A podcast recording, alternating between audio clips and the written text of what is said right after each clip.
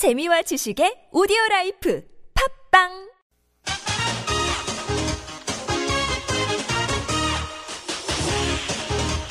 열린 아침 김만흠입니다. 3부 시작합니다. 열린 인터뷰 두 번째 시간인데요. 대한민국이 무법천지가 됐다. 법과 상식은 무너지고 지배자 일방 통치만 남았다.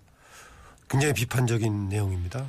이재명 성남시장이 최근 SNS를 통해서 정부의 지방재정 개편안을 강하게 비판하고 있습니다. 김대중 노무현 두 전직 대통령이 일군 지방자치를 이번 대통령이 말살하려 하고 있다는 주장도 내놨는데요. 어떤 이유에서인지 어떤 배경으로 그런 설명을 하시는지 이재명 성남시장 연결해서 직접 들어보겠습니다. 안녕하십니까? 네, 반갑습니다. 이재명입니다. 네. 최근 SNS에 박근혜 정부 비판하는 글을 부쩍 자주 올리고 계신데 네. 에, 박근혜 정부가 지방자치 죽이고 있다. 어떤 이유에서 그런 주장하시게 된 겁니까? 어, 아주 단순하게 말하면 지방자치라고 하는 게 스스로 운영하게 만드는 거 아니겠습니까? 지방끼리 경쟁하게 하고 그게 이제 국가 경쟁력으로 이어지게 하자는 게 네. 헌법 정신인데요. 지방자치단체의 지방자치 핵은 그야말로 돈이 있어야 됩니다. 자체적으로 써주는 돈. 그런데 이 전국에 200 몇십 개의 지방자치단체가 있는데 네. 전부 정부가 보조금을 안 주면 운영을 할 수 없는 적자, 그러니까 비자립 단체들이에요. 그나마 버티고 있던 경기도 6개시의 돈도 다 뺏어가지고 스스로 운영할 수 없는 지방자치단체, 정부가 돈을 줘야 되는, 그야말로 이게 정부가 공짜로 준 게 아니라 국세를 어, 지원해야 되는 자치단체를 만들어버리겠다. 예. 어, 앞에서는 돈 뺐고 뒤로는 꼬리를 붙인 돈을 주어가지고 정부 통제에 따를 수 없는 따르지 않을 수 없는 지방자치단체를 만들겠다. 어, 그러니까 이게 공격일 수밖에 없는 거죠. 아하. 자치단체 돈을 뺏어서 자치단체들이 자치를 못하게 하겠다. 그런 겁니다. 아하. 김대중 노무현 정부가 일군 지방자치를 망가뜨리고 있다라고 말씀하셨는데 네. 우리나라 지방자치의 근간 지금까지 김대중 노무현 정부를 거치며 성장했다는 그런 배경에서 시작한 겁니까? 어, 이게 원래 지방자치가 헌법상의 제도였고 네. 어, 그 전부터 재헌의회 이후에 시행하고 있었는데 박정희 독재 정권이 폐지해 버렸습니다. 귀찮으니까요. 예. 어, 그걸 김대중 대통령이 13일간이나 단식을 해서 겨우 살렸죠. 노무현 대통령은 음, 지방자치를 확대하려고 참으로 많이 노력했고 수도권 이전이나 이런 것들 때문에 수도 이전 등등 포함해서. 예. 그런데 이 박근혜 정부는 어, 지방자치의 성공이 귀찮아진 것 같아요. 그러니까 지방자치에 대해서 계속 돈을 뺏어왔습니다. 지금까지 뭐 기초연금도 떠넘기고 보육료도 떠넘기고 예, 떠넘기니까 지방자치가 살 수가 없잖아요. 그러니까 음. 정부 말을 듣지 않을 수가 없어요. 음. 그 중에 예를 들면 경기도 대도시들은 에, 그야말로 비싼 세금을 내니까 예. 에, 자체적으로 운영하고 그걸 좀 아껴가지고 뭐 성남시 같은 경우는 3대 무상 복지도 하고 뭐 빚도 갚고 화성시도 수천억 빚을 갚았거든요. 예. 고향도 뭐 엄청난 빚을 갚고 이 정상적으로 운영하니까 지지도가 올라가고 그러니까 이 정부 말을 좀 안 안 듣게 되잖아요. 예. 저희 3대 무상 복지도 정부에서 하지 말라는 거 그냥 강행했거든요. 주민들이 자체적으로 하는 거니까. 음. 우리 세금으로 자체적으로 내는 세금으로 하는 걸 왜 정부가 방해하느냐. 에, 이걸 뭐 법적으로 행정적으로 막 받겠다고 1년 동안 하다가 안 되니까 아예 돈을 뺏어 버리기로 한 것 같습니다. 예. 아까 업무 영역은 지방 정부에 많이 주면 좋은 거죠. 아, 뭐라고요? 아, 업무는 지방 정부에 많이 주면 좋은 거 아닙니까? 에, 업무를 주는 건 좋은데 예. 업무만 주고 돈은 안 줍니다. 아, 그게 첫째 문제고 두 번째는 정부가 내야 될 돈을 지방자치단체에 떠넘겼는데 예. 그 돈이 무려 4조 7천억입니다. 음. 매년 4조 7천억을 지방정부가 정부 대신 내고 있어요. 음. 이 지방정부가 이 운영할 수가 없지 않습니까? 음흠. 이 초연금을 작년 같은 경우 성남시가 무려 400억을 냈습니다. 예. 올해도 300억을 내고요. 보육료도 성남시가 130억을 냅니다. 이 다른 자치단체도 똑같거든요. 예. 예, 돈을 자기들이 낼 거를 지방정부한테 떠넘기니까 지방정부가 이제 에, 거의 거지가 돼버린 거예요. 음. 그래서 이거를 작년에 에, 아, 재작년이죠. 재작년에 정부가 스스로 인정을 했어요. 이 4조 7천억을 정부가 보존해 줘야 된다. 예. 에, 그래서 이거를 국세 중에 어떤 거를 이렇게 이렇게 바꿔서 지방 정부로 지원 지원이 아니죠. 채워 주겠다. 갚아 주겠다고 약속을 했는데 그 약속을 안 지키고 있어요. 예. 예. 지방 정부들이 아우성을 칠 거 아닙니까?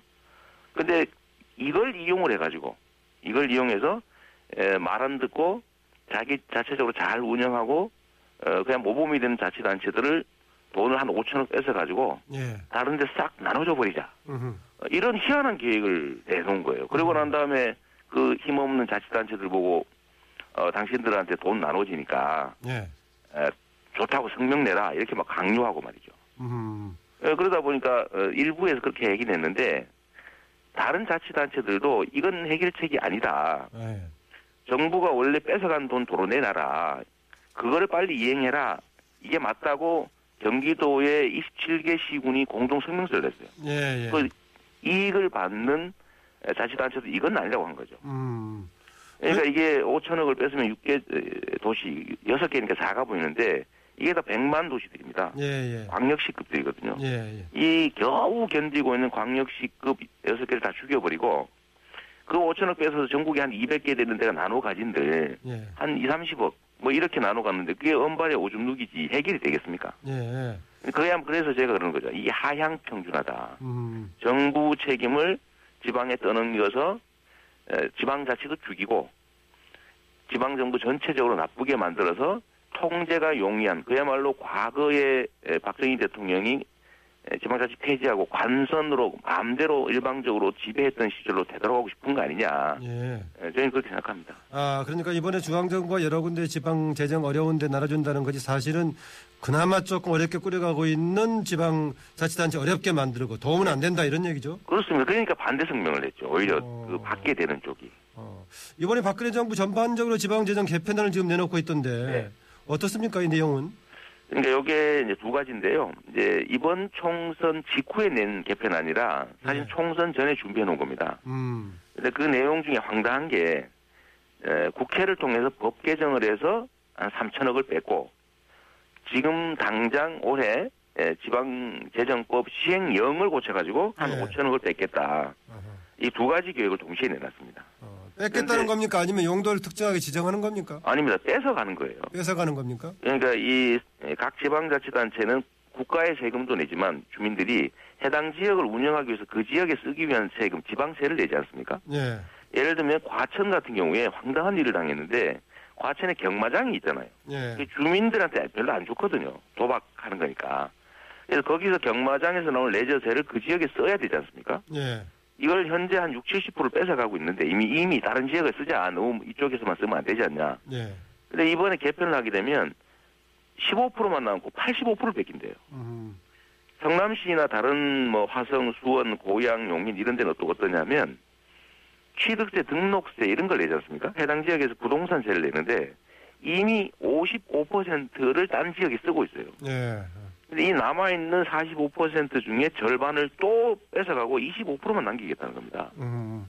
아, 이렇게 되면 해당 지역이 해당 지역의 세금을 낼 이유가 없는 거죠. 다 국세로 만들어 버려야 되는 거죠, 그러면. 예. 아까 말씀하실 때 이제 성남 뭐 고양시든 어렵게 문제 해결해서 자립 능력을 갖추고 있는데 뺏어간다라고 말씀하셨는데 네. 그리고 또 나머지 받는 쪽도 그렇게 언발에 오줌 누기를 별 도움이 안 된다 했는데 네. 그래도 받는 쪽은 내심 좋아하지 않겠습니까? 그 예를 들면 이런 겁니다. 예. 이 아버지가 두 집 살림하고 막 외제차 타고 사치하고 방탕을 하면서 돈이 없으니까 예. 분가한 자식들한테 돈을 다 빌려간다고 뺏어간 거예요. 예. 이게 다 이제 밥을 못 먹게 되는데 이 자식들 밥도 못 먹게 생겼으니까 에, 힘들어하고 있어요. 아버지가 그렇게 얘기한 겁니다. 야 저기 큰형이 에, 광해 뭐 좀 가지고 있는 것 같은데 싹 뺏어서 나눠 갖자.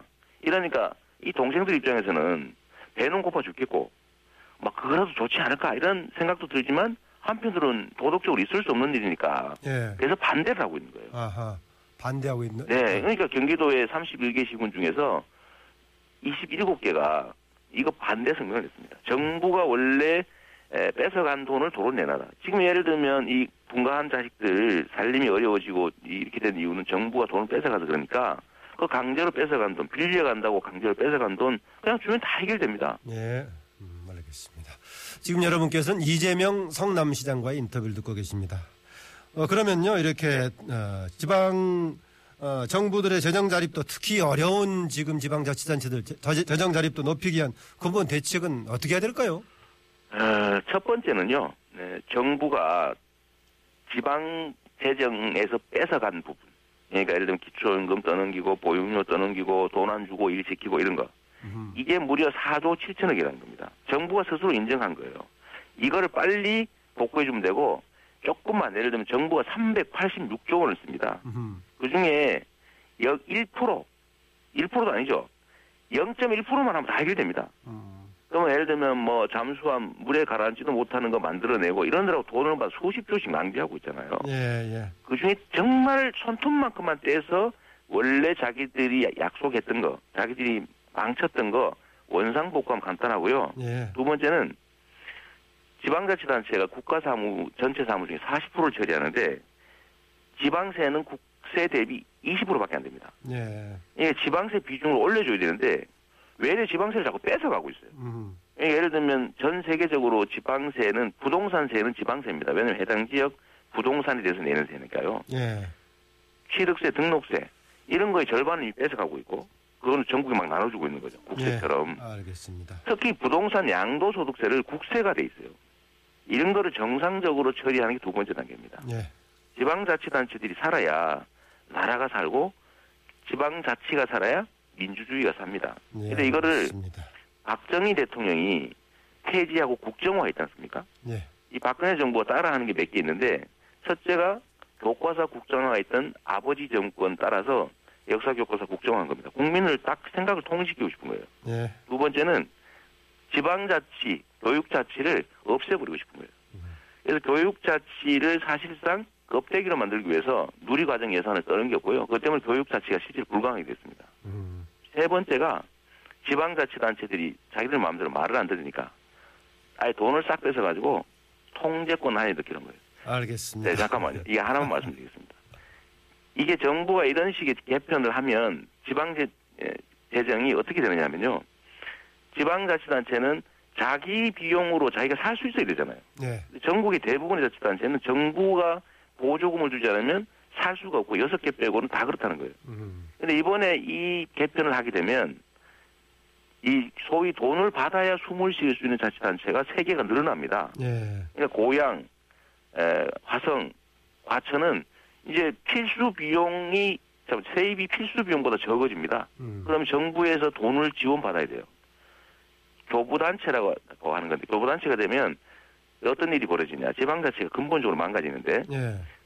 필수 비용보다 세입이 적으니까 어떻게 됩니까? 그 차이를 정부가 채워주고 있어요. 음. 말을 잘 듣는 대신에 지방 정부는 어떻게 되냐면 필수 비용을 아끼는 만큼 정부 보조가 줄어듭니다. 예. 절대로 돈을 아끼려고 하지 않아요. 많이 쓰는 게 능사입니다. 그래야 돈이 많이 들어오니까요.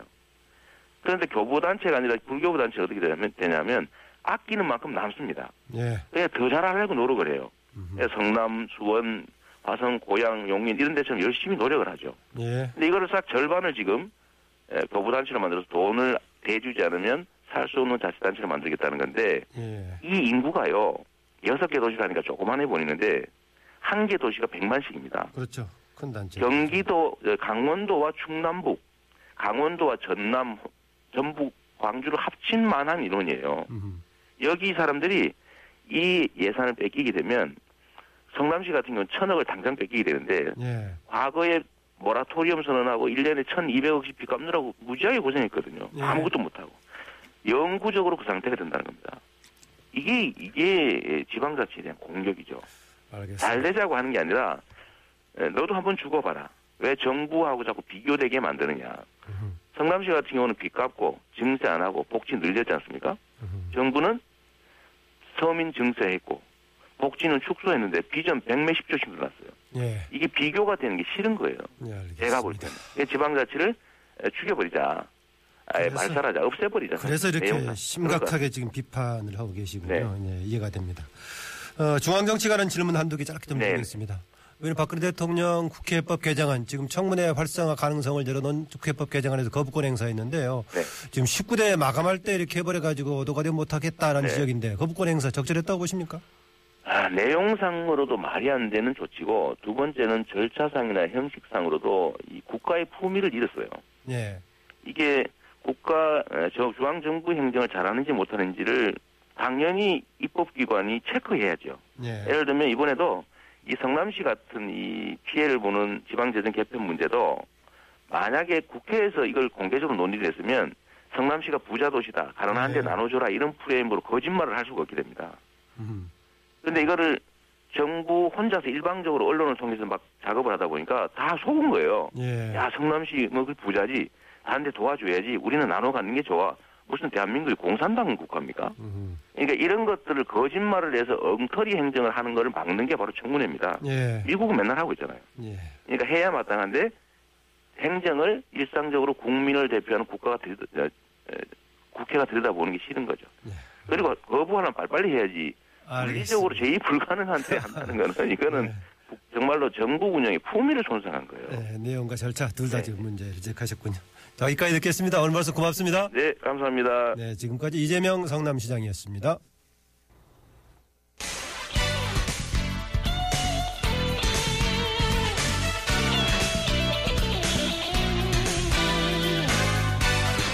네, 세계 뉴스 브리핑. 오늘은 일본 김민정 통신원 연결해서요. 미국의 오바마 대통령의 히로시마 방문하고 관련된 현지 분위기 들어봅니다. 나와 계십니까? 네, 안녕하세요. 일본의 김민정입니다. 네, 안녕하십니까? 안녕하세요. 네, 미국 현직 대통령으로는 처음으로 오바마 대통령이 히로시마를 방문했습니다. 히로시마에서 전한 오바마 대통령의 메시지 어떤 내용이었습니까? 먼저 전해주시죠. 네, 오바마 대통령은 26일, 27일 주요 7개국 정상회담에 참여한 이후에 27일 저녁 5시경에 히로시마에 들렀습니다. 히로시마에서는 평화기념공원에 헌화를 하고 무려 17분간의 연설을 했는데요. 그 연설 내용은 구름 한 점 없이 맑은 아침 하늘에서 죽음이 떨어져 내려 세상이 변했다며 미국과 같은 핵 보유국도 공포 이론을 탈피해 핵무기 없는 세상을 만들어야 하는 용기를 가져야 한다라는 것이 그 주요 골자였습니다. 그렇 지만 이 2차 대전 자체에 대해서는 전쟁은 지배와 정복이라는 가장 단순한 본능에서 생겨났다며 일본의 책임을 우회적으로 표명을 했고 원폭투하 자체에 대해서는 사과하지 않았습니다. 예, 원폭 투하를 사과하지 않는 방문, 반쪽짜리 방문이란 보도도 나오고 있는 일본 현지 반응 어떻습니까? 네, 28일 조간신문들은 모두 71년 만에 역사적인 방문이라고 보도했습니다. 하지만 사과를 하지 않은 점과 원폭 없는 세상을 희망하면서도 오바마 대통령이 핵 군축에 소극적인 모습을 보인 점을 우려했는데요. 아사히 신문은 오바마 대통령이 원폭 투하 책임을 전혀 인정하지 않았고 올해 유엔에서 비핵화 회의가 두 번이나 열렸지만 미국은 모두 불참했으며 일본은 참가를 했지만 핵 축소에는 부정적인 입장이었다라고 지적을 했고요. 요미우리 신문 은 핵 없는 세상을 위한 숭고한 발걸음이란 점에서 이 방문을 긍정 평가하면서도 현실적으로는 군축 문제가 남아 있고 일본이 사과를 요구하지는 않았지만 이 원폭 투하라는 비인도적인 행위가 용인되는 것은 아니라고 지적했습니다. 예, 언론은 그렇게 보도를 했는데 혹시 일본 국민들 중에서 사과를 요구하는 분위기는 없었나요? 네, 이제 이 오바마 대통령이 연설에서 죽음이 하늘에서 떨어졌다라고 얘기를 했는데요. 실제로 누가 죽음을 떨어뜨렸는지 그것이 미국이다라는 부분은 생략이 되어 있었습니다. 일본의 피해자 단체 협의회 쯔보이 대표는 훌륭한 연설이었다. 핵무기를 없앴는데 일보 전진이 될 것이라고 말했습니다. 또 오바마 대통령에게 핵 없는 세상에 대해서 요구를 하자 악수하는 손에 힘을 주었다면서 매우 든든했다라고 말했는데요. 기본적으로 일본의 원폭 피해자들은 오바마 대통령이 일본에 와서 자신들을 찾아주어서 굉장히 반갑다라는 반응입니다. 한편 일부 원폭 피해자들은 자신들이 일본의 헌법 개정에 동원되는 것이 싫다라는 반응도 있었는데요. 원폭 2세인 시바타 도시아키 씨는 일본의 언론에 오바마의 방문은 헌법 평화 헌법을 개정하려는 아베 총리에게 힘을 실어줄 뿐이라고 말하기도 했습니다. 아, 오히려 비판적인 발언은 이게 아베 정권을 뭐 정당화시키는 데 동원되지 않냐 이런 쪽이었군요. 네, 그렇습니다. 예, 한국인 원폭 피해자에 대한 발언도 있었는데 그렇지만 한국인 원폭 피해 유령비는 방문하지 않았죠. 네, 오바마 대통령이 이번 연설에서 10만 명이 넘는 일본의 남성과 여성, 어린이, 다수의 조선반도 출신자, 포로였던 미국인을 포함해서 희생자를 추모하기 위해 히로시마에 왔다고 말했습니다. 미국의 대통령이 연설에서 한국 피해자에 대해서 언급한 것은 이번이 처음입니다. 그렇지만 이 연설한 장소에서 3분 거리에 한국인 위령탑을 찾지는 않았습니다. 한국인 원폭 피해자들이 오바마 대통령에게 보내는 서한도 준비를 했는데요. 오지 않았기 때문에 이번에는 전달을 하지 못했습니다. 이제 히로시마의 전쟁 당시 약 10만 명의 조선인이 살고 있었고 그 중에 2만 명이 희생이 되었는데 이 희생자를 위해서 1970년에 위령비를 세웠는데 이걸 이제 평화기념공원 내에 세우는 데 대해서는 일본 내에서 반대에 부딪혀서 평화기념공원 밖에다가 세웠다가 1999년이 되어서야 공원 안으로 이전을 할 수가 있었습니다. 예. 이번에 히로시마를 방문한 한국인 원폭 피해자들은 원폭에 대해서 책임 책임을 지지 않으면 세계 평화는 없다면서 오바마 대통령은 한국인 원폭 피해자에게도 사과를 해야 한다라고 주장했습니다. 네, 아까 일부 원폭 피해자들이 오바마 방문이 아베 총리에게 힘을 실어줄 뿐이다라고 비판했다고 하는데 네. 실제로 아베 정권에 힘이 좀 될 것으로 보인다죠? 네, 그렇습니다. 이제 전반적으로 살펴보면은요, 2차 대전 가해자에 대해서 일본은 이 식민지 가해자 얼굴과 원폭 피해자 두 얼굴을 가지고 있는데요. 가해자의 상징인 일본군 위안부 문제는 작년에 한국과 한일 위안부 협정을 맺으면서 표면적으로 해결이 되었습니다. 피해자로서는 오바마 대통령이 히로시마를 방문하면서 일본인을 위로하는 형태로 이제 청산이 되었는데요. 이 두 가지 과거를 청산을 해야지만 일본의 여론을 헌법 개정으로 움직일 수가 있습니다. 지지 통신은 2차 대전이 미국의 원폭 투하로 막을 내리고 미국에 의해서 일본의 헌법이 정해졌는데 이번에 이제 헌법 개정을 앞두고 오바마 대통령의 이번 방문이 매우 상징적이라고 보도를 했습니다. 예. 오바마 대통령의 행보로 아베 정권이 2차 대전을 이제 완벽히 청산한 정권이기 때문에 그것으로 인기를 끌어서 7월 선거에서 또 승리를 할 경우에는 헌법 개정의 길을 걸어갈 것으로 전망이 되고 있고요. 즉 일본에게 전쟁 포기 헌법을 가져다 준 미국이 일본에는 전쟁 참 여에 가능한 헌법으로 개정을 하는데 또 한 번 힘을 실어준 격이 될 것으로 보이고 있습니다. 인기를 끌고 지지를 받으면 헌법 개정의 길을 향해 가겠다 했었는데 실제로 아베 내각 지지율이 지금 올랐다죠? 네, 교도통신이 28일, 29일 여론조사를 실시했습니다. 그 결과 아베 내각 지지율은 55.3%로 지난달보다 7포인트 상승했습니다. 오바마 대통령의 히로시마 방문에 대해서는 98%가 잘 된 일이라고 대답을 했는데요. 이번에 이 오바마 대통령이 굉장히 부드러운 어조로 17분이란 장시간에 걸쳐서 연설을 했고 원폭 피해자 100명을 자신의 연설에 초대를 한 이후에 연설이 끝나고 끌어안기도 했습니다. 또 종이학을 종이학을 접 어서 두 마리는 방명록 앞에 두고요. 또 두 마리는 초등학생 두 명에게 선물을 했는데 이런 연출이 일본 국민들에게는 감동을 주었고요. 이런 결과로 이어진 것으로 보이고 있습니다. 반면에 일본 국민들은 헌법 개정에 대해서는 55%가 반대를 했고요. 35%가 찬성했습니다. 또 미국의 국무원이 오키나와에서 여성을 살해한 사건 이후에 일본에서 이제 미일 주둔 지휘 협정을 개정해야 한다라는 여론이 높아지고 있는데 이번 조사에서도 71%가 개정해야 한다고 대답했습니다. 네, 오바마 대통령 이번에 이제 히로시마 방문에 이어서 일본이 아베가 오히려 답방 형식으로 하와이 진주만을 방문할지도 모른다라는 것인데 그걸로 관심을 끌고 있죠? 네, 오바마 대통령의 히로시마 방문에 이어서 정말 아베 총리가 하와이의 진주만 답방이 이뤄질지 주목이 되고 있는데요. 일본이 2차 대전 때 이제 1941년 12월 7일에 하와이 오아후 섬 진주만에 주둔 중이던 미 태평양 함대를 선전포고 없이 기습 공격을 했고 이렇기 때문에 이제 미국이 2차 대전의 참전을 결정하는 직접적인 배경이 됐는데 오바마 대통령의 히로시마 방문 가능성이 제기가 됐을 때부터 미일 외교가에서는 일종의 답방 형식으로 아베 총리가 올해 안에 진주만을 찾을 것이 아니냐라는 그런 전망이 나왔습니다. 그런데 아베 총리가 25일 오바마 대통령과의 정상회담 후에 공동 기자회견을 통해서 진주만 방문 가능성에 대해서는 지금 하와이를 방문할 계획이 없다고 대답을 했는데요. 예. 그런데 오늘 마인츠 신문은 오늘 12월 7일이 진주만 공격 75주년이 되는 날이며 미국 백악관이 진주만 방문을 환영한다라는 의사를 아베 총리에게 이미 전달을 했다고 보도를 했습니다. 또 워싱턴 포스트도 만일에 아베 총리가 진주만을 방문하지 않는다면 굉장히 놀랄 일이다라고 보도를 해서 미국이 아베 총리의 진주만 방문에 큰 기대를 하고 있는 것으로 드러났습니다. 네, 오늘 말씀 고맙습니다. 네, 감사합니다. 지금까지 일본 도쿄에서 김민정 통신원이었습니다.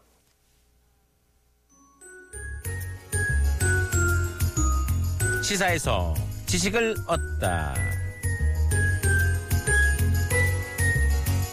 한국은행 이주열 총재가 GDP는 경제 지표로서 한계가 있다는 발언을 했습니다. 현재 가장 널리 사용되고 있는 경제 지표 중 하나가 GDP인데 그게 지금의 경제 상황을 제대로 반영하지 못하고 있다는 겁니다. 사실 이 GDP는 모르는 사람이 없다고 할 정도로 일반적인 용어가 됐습니다만 한번 더 짚어보겠습니다.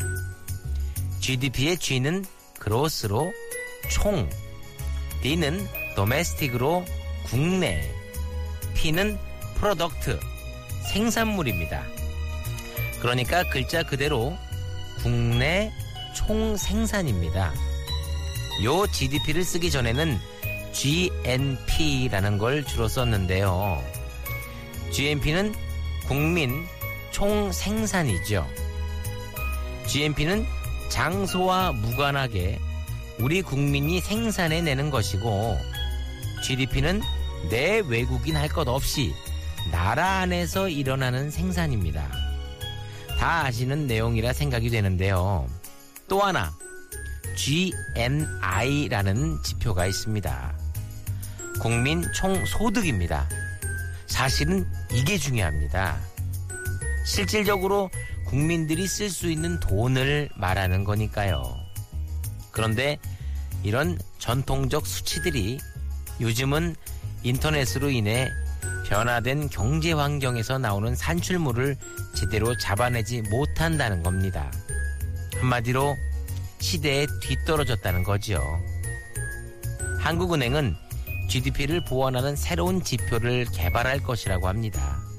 그런데 지표도 중요하겠지만요. 실제 살림살이가 좋아졌으면 하는 그런 마음 간절합니다.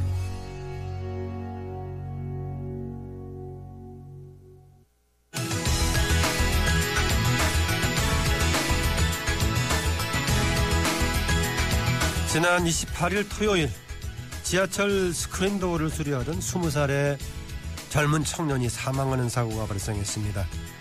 청년이 지하철에 치여 목숨을 잃기까지 어떤 일이 있었는지 사회공공연구원 박홍수 철도정책 개관연구위원 연결해서 이야기 들어봅니다. 안녕하세요. 예, 안녕하세요. 예, 박 의원님 28일 토요일 날 있었던 안타까운 사고가 있었는데요. 예. 사고 내용 먼저 한번 정리해 주시겠습니까? 예, 지난 28일이었죠. 그 오후 지하철 2호선 구의역에서 고장 신고 접수된 스크린 도어를 수리하러 갔던 유지보수 직원이 작업 도중 진입하던 열차를 피하지 못하고 사고를 당해 생명을 잃은 사건이었죠. 예. 이번 사건 과거에도 뭐 한 두 번쯤 뭐 보도가 됐던 것 같은데 사건 원인 예. 뭡니까? 그 원인을 단순하게 생각하면 유지보수 업체의 규정 위반, 또 관리감독 기관인 그 서울 메트로의 감독 부재 등이 원인이 있지만 보다 근본적으로는 한국 사회가 그동안 숭배해온 어떤 효- 효율의 논리 속에 생명이나 노동경 지풍토가 만들어낸 살풍경이 아닌가 생각됩니다. 네, 하여튼 뭐 작업 과정이 있었지만 기본 환경도 좀 문제가 있다고 말씀하셨군요. 예.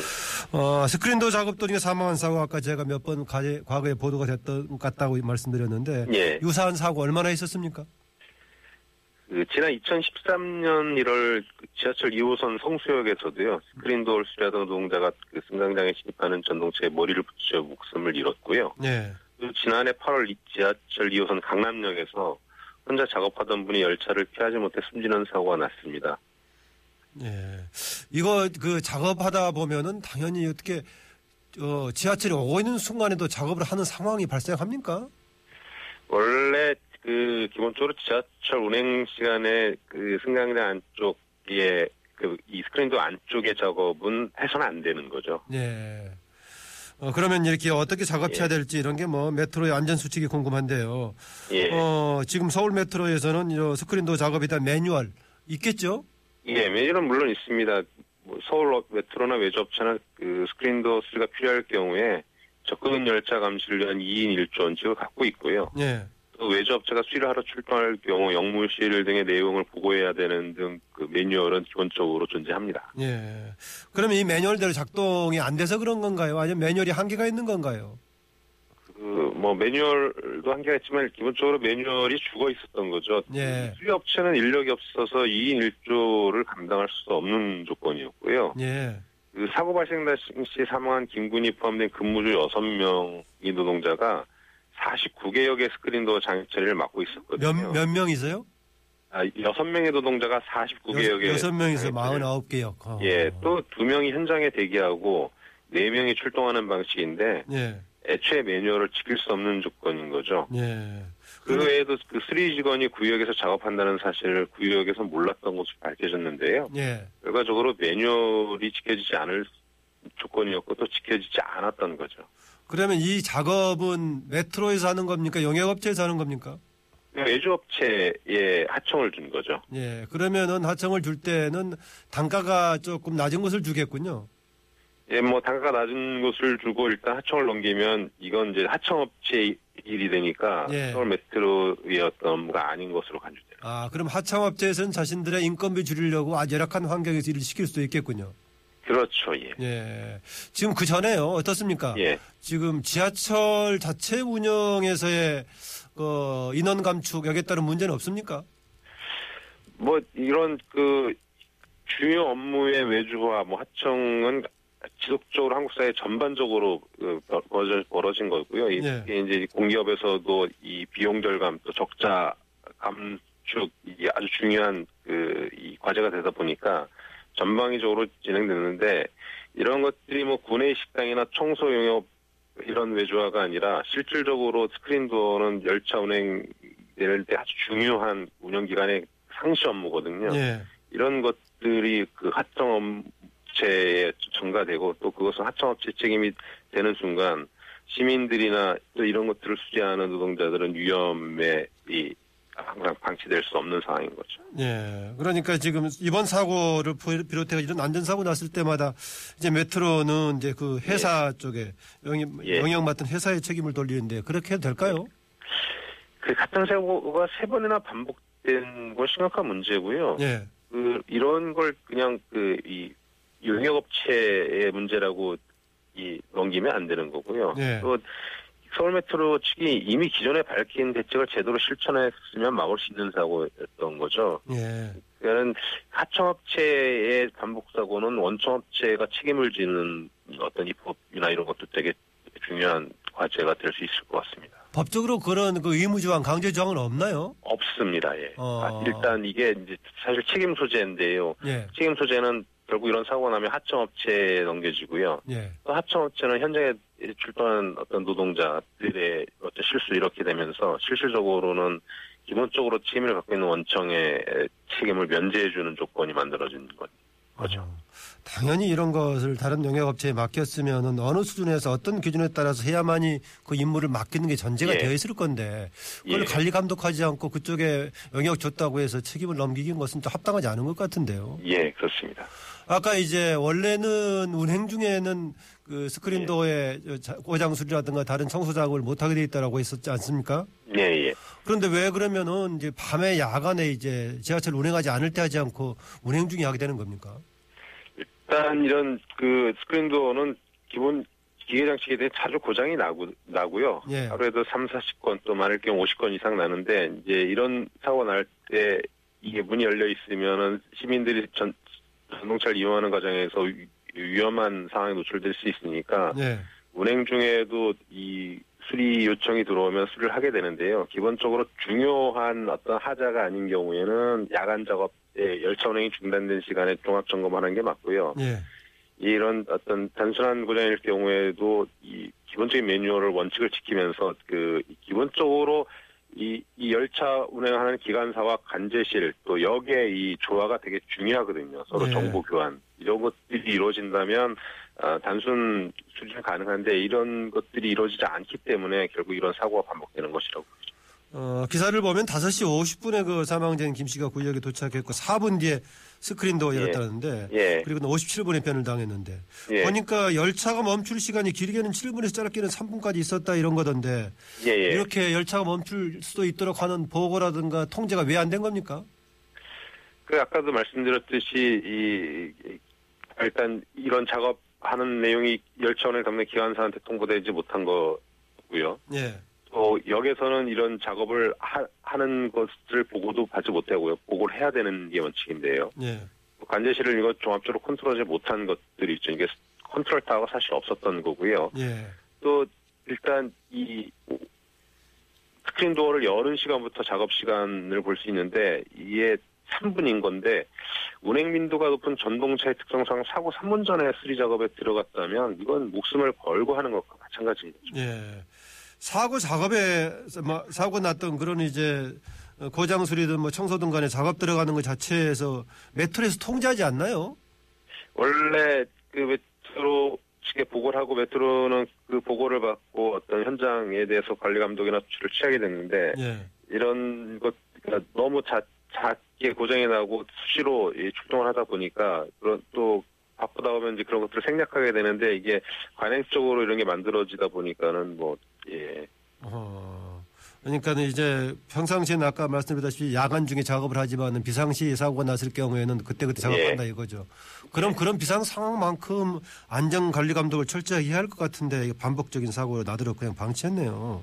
예, 이게 뭐 요번 사건만 1인 작업을 해서 발생한 것으로 보이지 않고요. 예. 용역업체의 인력 구조 항상 사고는 필연적이라고 볼 수밖에 없습니다. 뭐 하청업체가 원적으로 마- 많은 돈을 받기 위해서 할 수 있는 모든 걸 다 하는 건데요. 예. 이런 1인 작업은 관행적으로 이루어진 것으로 유추할 수 있고요. 또 관리 감독하는 원청에서는 서울 메트로도 하청업체 인력 구조 등을 파악해서 업체 무리한 작업 시도가 이루어질 경우 계약 해지 등을 통해 사고를 방지할 책임이 있는데 예, 이런 것들이 전혀 이루어지지 않은 거죠. 예, 이번에 이제 서울 메트로 이번 사고 뒤에 이제 오는 8월에 자회사를 세워서 종합적으로 이런 문제 이제 맡긴다 했는데 예. 자회사 세워서 관리하면 지금보다 조금 안전 문제 잘 해결될 걸로 보십니까? 이 타청업체나 자회사나 주요 업무를 외주하는 건 마찬가지고요. 마찬가지다. 예, 스크린도 운영 기간 일상적인 주요 사업으로 관리하는 것이거든요. 운영 기간이요. 그래서 이 시민들 안전과 직결된 중요 업무 이게 그 비용 절감이라는 절대 명제가 있는 한 자회사 전환이 안전을 보장한다고만 볼 수는 없습니다. 예, 그러면 메트로 등을 포함한 직접 그 내부의 조직 체계로 가동해야 돼- 운영해야 된다 그 말입니까?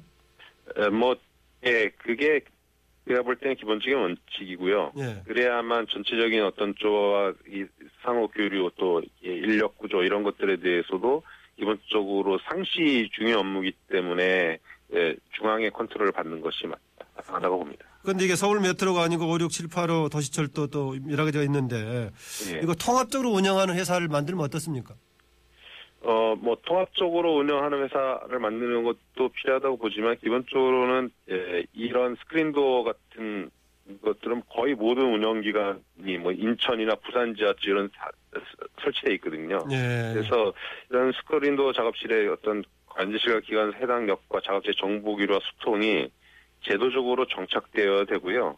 이런 원칙을 관계당국인 국토부가 나서 세우고 이- 지켜지는지 상시적으로 관리 감독해야 된다고 봅니다. 네, 아까 제가 20살로 소개했습니다만 만으로는 19세 청년인데 예. 이런 불의의 사고 방지하기 위해서 한 말씀 마지막 주시고 마칠까 합니다.